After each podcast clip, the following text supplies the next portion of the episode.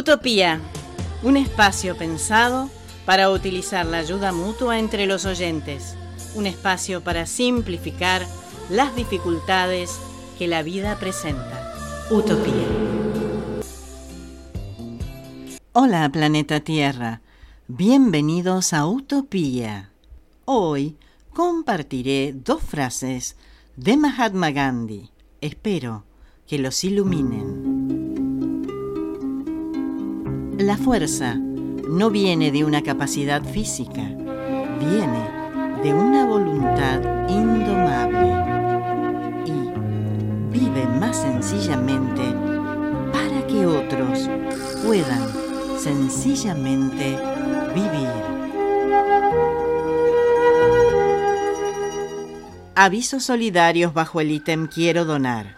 Insumos médicos para equipar un puesto sanitario en Durazno, una zona de difícil acceso a mediodía de camino desde Tilcara a Jujuy, donde viven familias descendientes de pueblos originarios dedicadas al pastoreo de animales. Siete Vidas, Asociación Civil, solicita insumos médicos y un equipo de frío para conservación de vacunas esta asociación de la ciudad de Buenos Aires apadrina escuelas rurales, comunidades de pueblos originarios e instituciones deportivas y culturales para mejorar la educación, la salud y el medio ambiente. Para colaborar, escribía info arroba siete Conocelos en www.7vueltas.org.ar y g arroba 7 vueltas. Siempre me interesó la Atlántida y los misterios que encierra. Con ustedes, la historia real de la Atlántida descubierta por la ciencia. Nota de Raquel Márquez. Un equipo de científicos de Grecia aporta una nueva teoría sobre la desaparición de la mítica ciudad que sitúan cerca de la actual isla de Creta. La historia de este continente perdido, sepultado bajo el mar, puede ser algo más que una leyenda. En los últimos años, la megalópolis que tan detalladamente describió Platón ha vuelto a ser tomada en serio por varias instituciones científicas, aunque, como ocurre siempre en los hechos tan antiguos, los datos contradictorios y los ropajes de ficción hacen difícil llegar a las conclusiones. Para muchos expertos modernos, historiadores y geólogos, es posible que las narraciones sobre esta ciudad-estado tengan una base real. Ya en la época de Platón, siglo V y IV a.C., el relato tenía tintes míticos. Si hay una verdad comprobable a lo largo de toda la historia, es que el ser humano, sobre todo a partir de cierta edad, tiende a creer que todo tiempo pasado fue mejor y auténtico.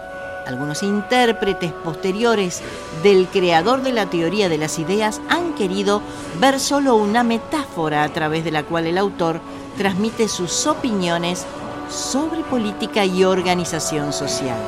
Dijo que era una isla más grande que la Libia y el Asia, con reyes propios y un gran templo revestido de plata y que yacía bajo el mar tras haber sido destruida por los dioses para castigar la ambición de sus habitantes. Se conocían ya grandes explosiones en esa zona y hay jeroglíficos egipcios del mismo periodo que hablan de una gran gigantesca nube de polvo. Historiadores anteriores a la era cristiana, Estrabón y Posidonio, creían que el lugar era real, pero no es hasta el siglo XIX, con las 20.000 lenguas de viaje submarino de Julio Verne, y otro libro no tan recordado, Atlantis, The Antediluvian World, de Ignatius Donnelly, cuando comenzó la fascinación que continúa hoy. Investigadores, comunicadores de lo misterioso como el actual Iker Jiménez, ocultistas como la famosa Madame Blavatsky, que habló de los atlantes, una raza de humanos anterior pero superior a la nuestra que habitaba la isla, o el dirigente nazi Heinrich Himmler, que organizó expediciones en un intento por unir esta etnia mítica a la raza aria alemana. Son solo algunos ejemplos. Pero veamos la explosión en estas islas griegas. ¿Hubo algo de verdad? ¿E ¿Encontraremos algún día restos que den sentido a los testimonios?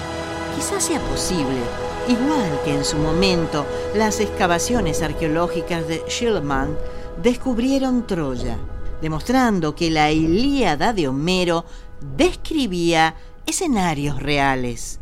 Estos últimos días se ha publicado en Nature una nueva investigación con conclusiones diferentes a las mayoritarias sobre la desaparición de la civilización minoica.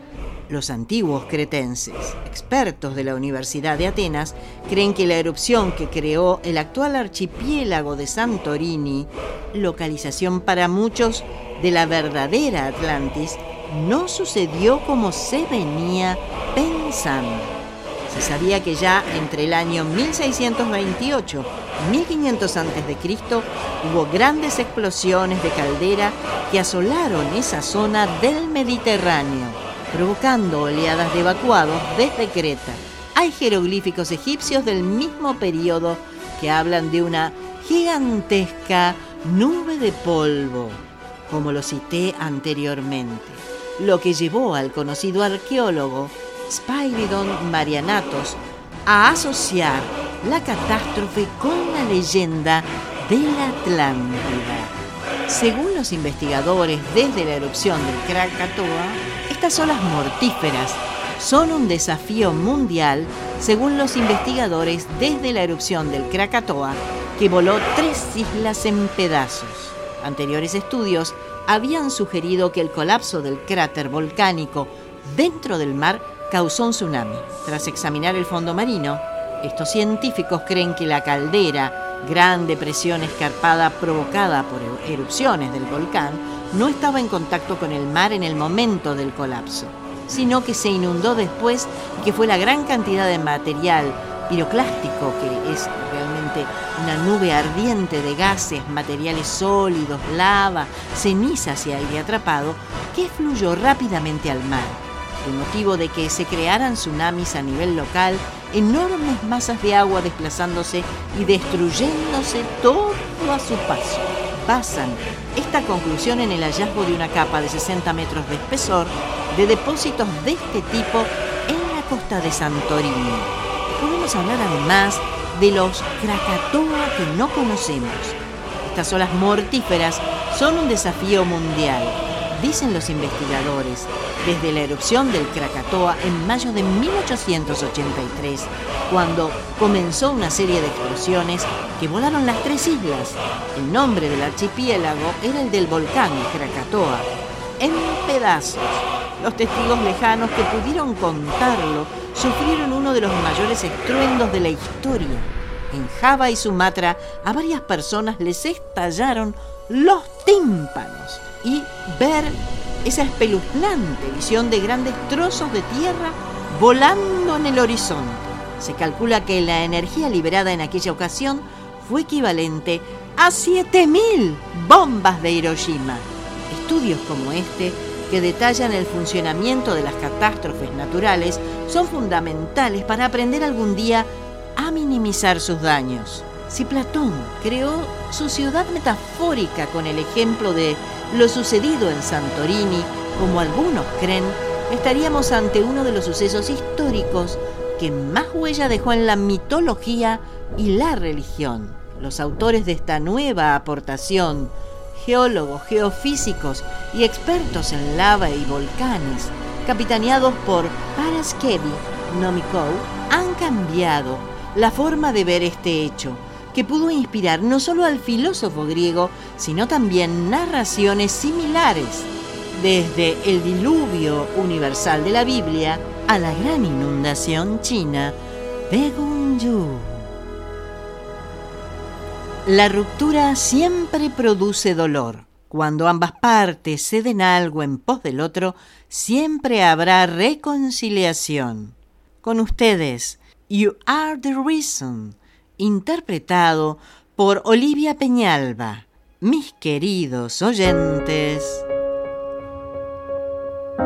un abrazo y hasta la próxima.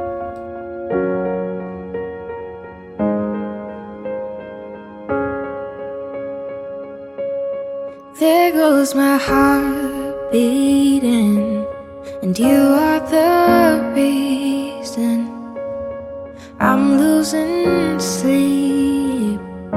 Please come back now. There goes my mind racing, and you are the reason that I'm still breathing I'm hopeless now. I'd come every mountain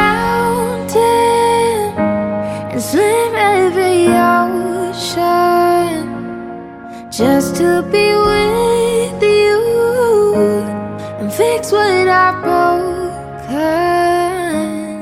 Oh, cause I